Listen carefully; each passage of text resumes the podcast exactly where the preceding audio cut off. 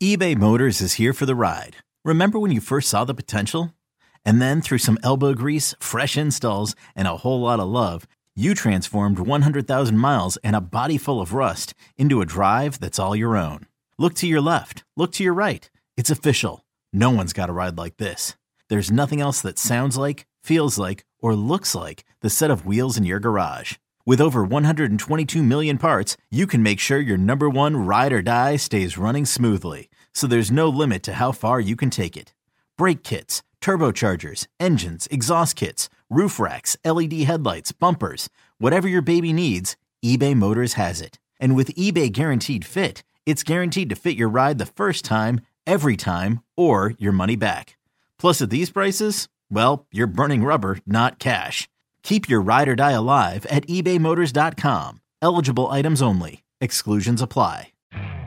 You could spend the weekend doing the same old whatever, or you could conquer the weekend in the all-new Hyundai Santa Fe.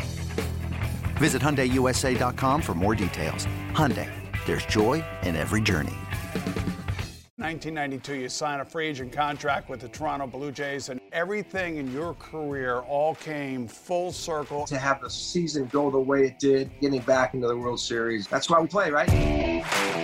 Game time with Boomer Esiason. This week's guest is 2017 American League Manager of the Year, World Series MVP, and first ballot Hall of Famer, Paul Molitor.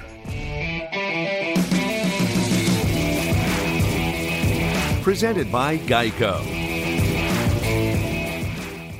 Major League Baseball managed to complete an unprecedented mid pandemic season. And as a first ballot Hall of Famer and a 2017 American League Manager of the Year, today's guest brings a unique perspective.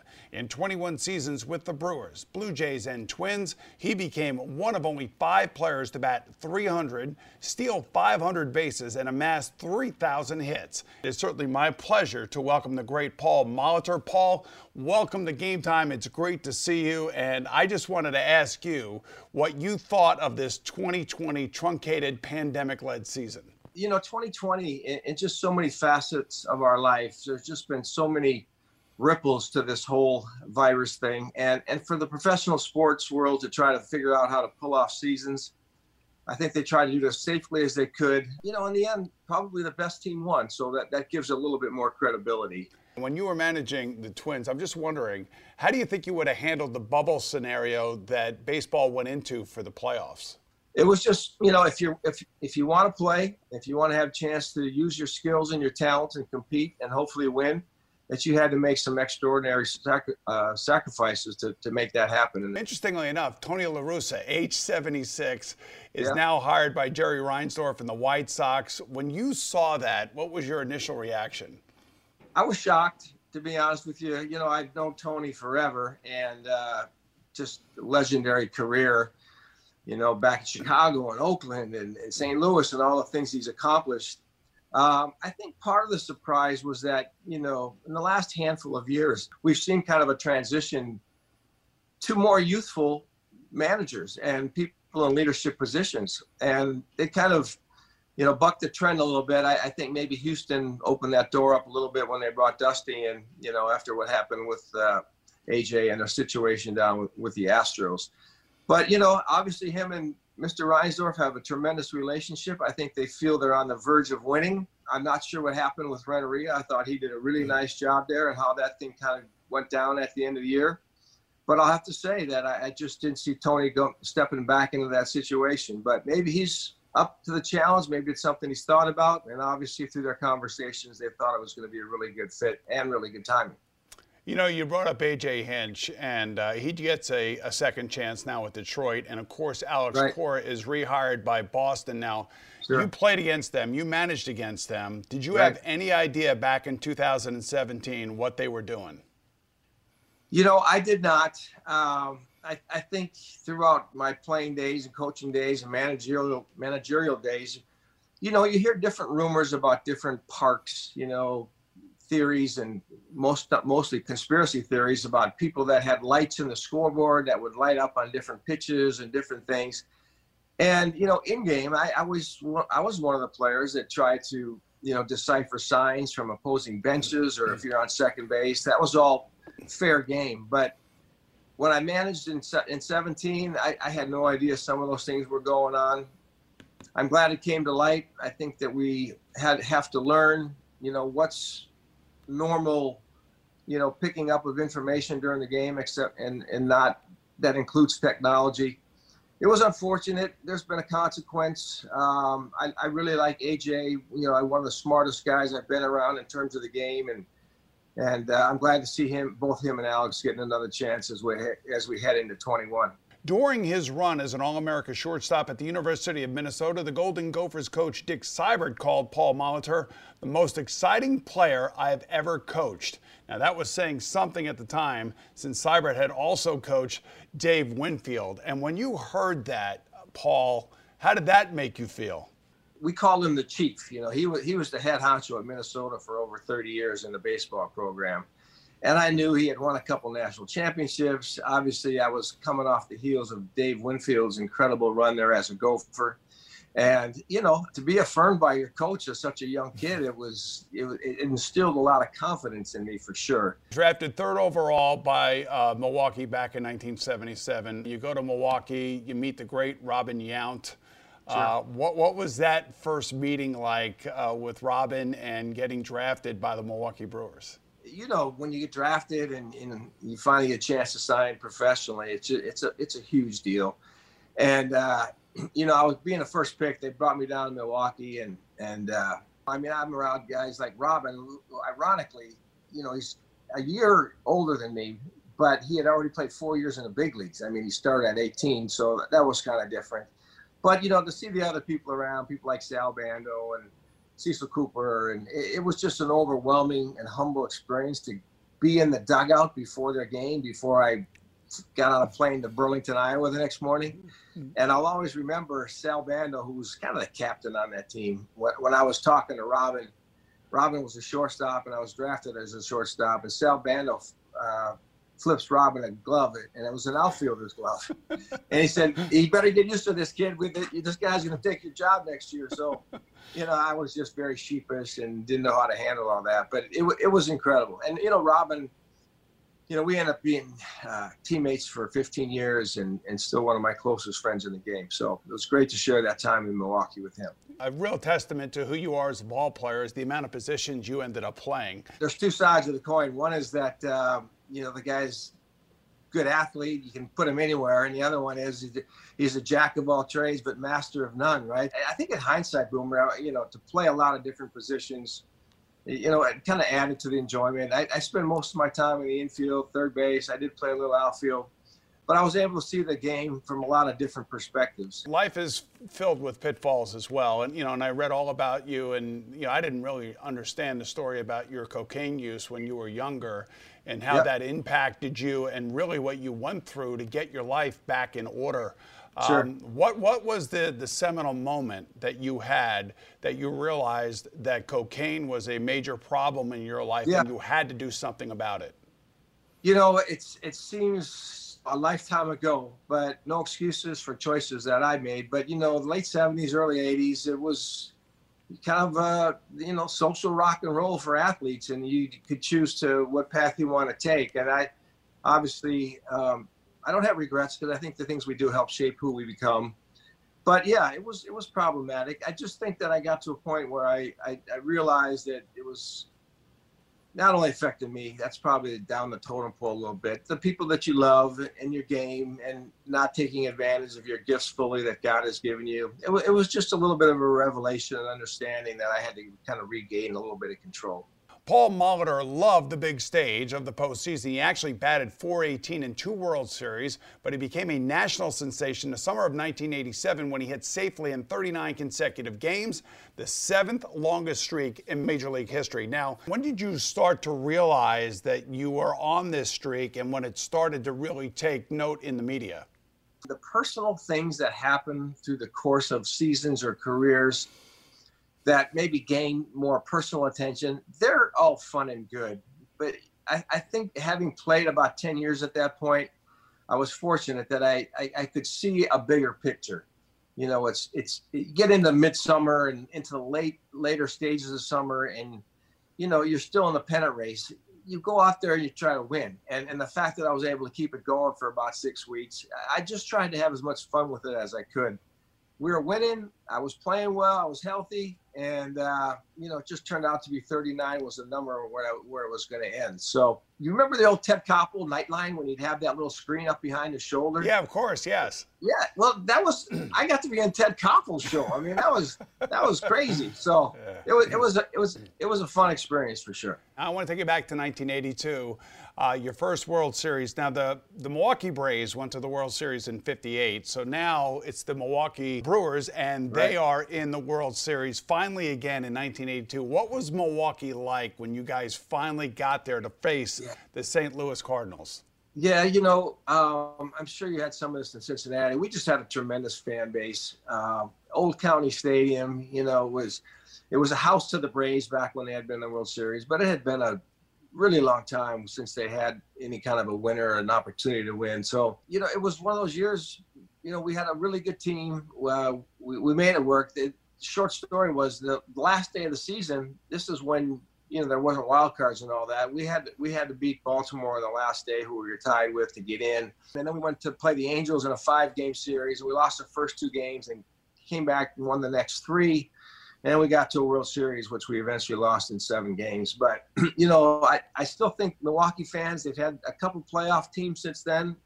They've, as of late, with Craig Counsell's leadership, mm-hmm. they've been doing fairly well. But I will tell you, a lot of the at least older Brewer fans really cling to the memories of '82, and uh, it was a great run. Unfortunately, we came up a little bit short. Let me take you to 1992. You sign a free agent contract with the Toronto Blue Jays, and whose spot are you going to take in the lineup? None other than Dave Winfield. Dave Winfield, yeah. Right. It's amazing. It's amazing. Full circle, the whole thing. It's crazy. Right. And you guys go to the World Series. You're the World Series MVP. You beat the Philadelphia Phillies. I mean, you batted 500 in the World yeah. Series, for God's sake. I mean, that must have been where everything in your career all came full circle, and it all happened for you. Yeah you know, I'll try not to get too long-winded on this, but we've talked about Dave a lot. Um, the parallels are incredible. You know, Streets of St. Paul, University of Minnesota. We both go to one franchise for a long time and don't win. We move on. We both go to Toronto to win our first World Championship. We both go back to Minnesota to get our 3,000th hit on the same day. So I mean, there's just so many crazy things. But you know, to get back into a World Series, it, it had been 11 years since my first one so obviously you you cherished it. I think you appreciate it a little bit more. And um, you know, I just happened to be in a, in a good place and playing well, and everything kind of slowed down for me. I was able to, you know, just hold on and capture a lot of the visuals that came with that run.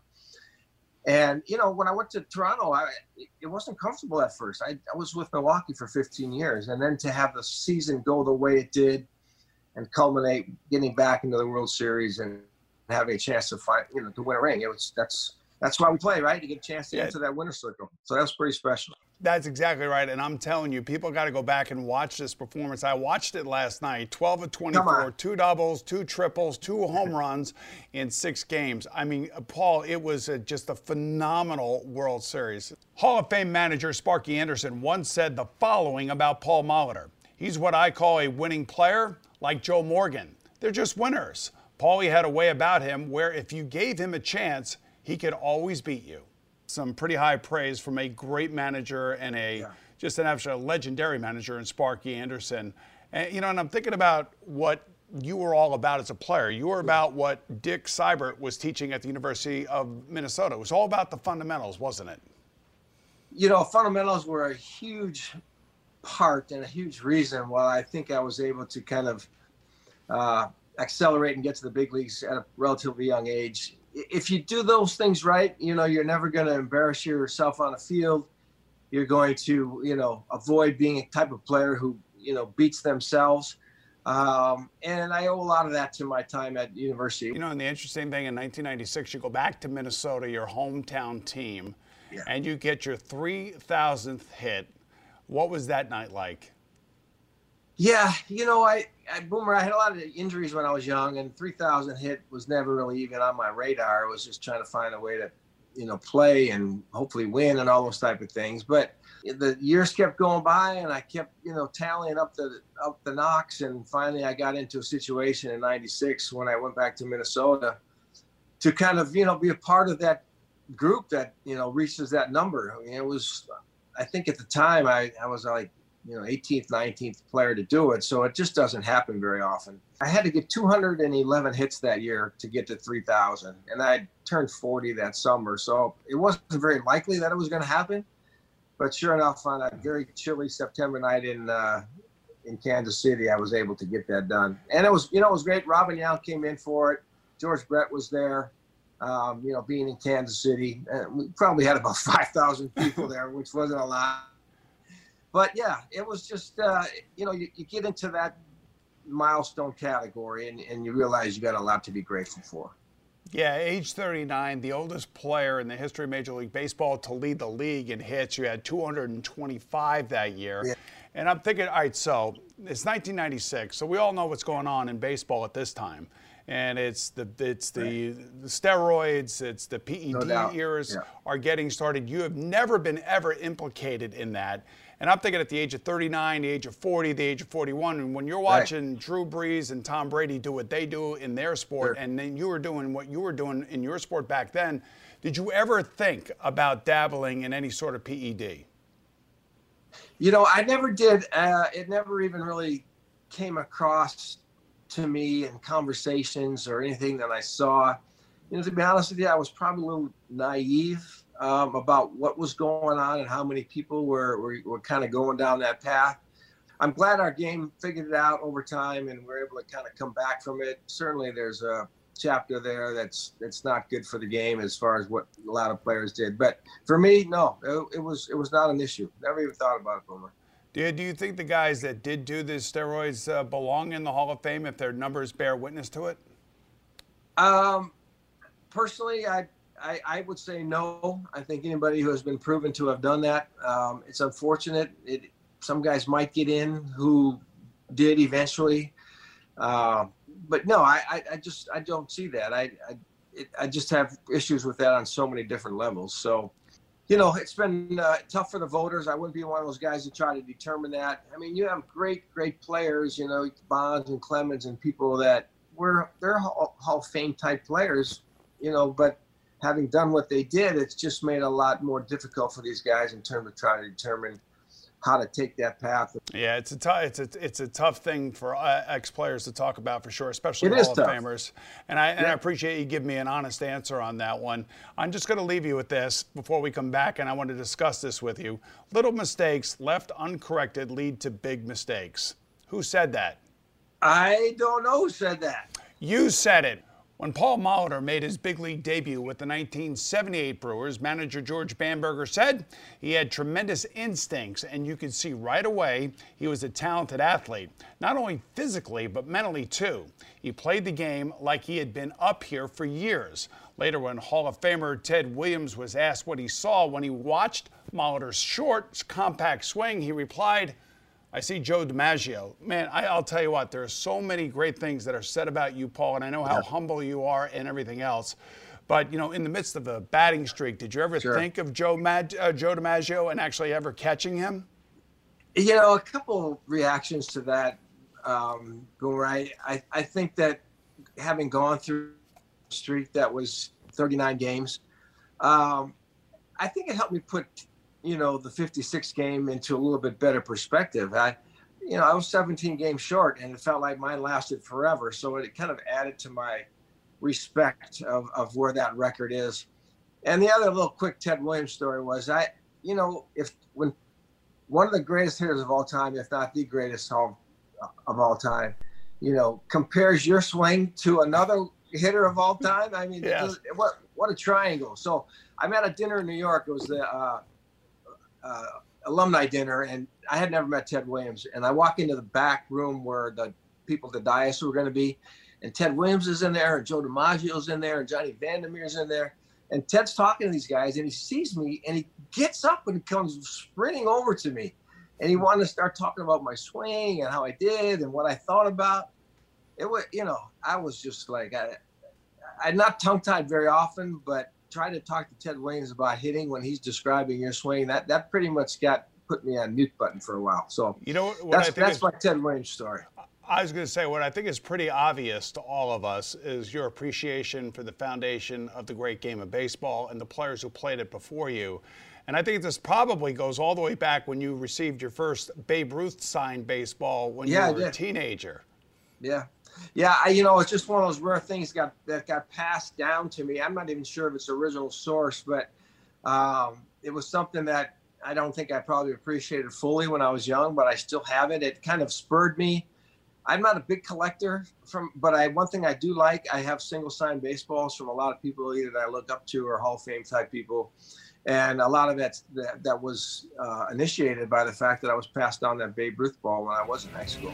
Man, that was great. Our thanks to the great Paul Molitor for joining us today and to all of you for watching. I'm Boomer Esiason, and we'll see you again soon right here on Game Time. You remember the old Ted Koppel Nightline when he'd have that little screen up behind his shoulder? Yeah, of course, yes. Yeah. Well, that was I got to be on Ted Koppel's show. I mean, that was that was crazy. Thank you.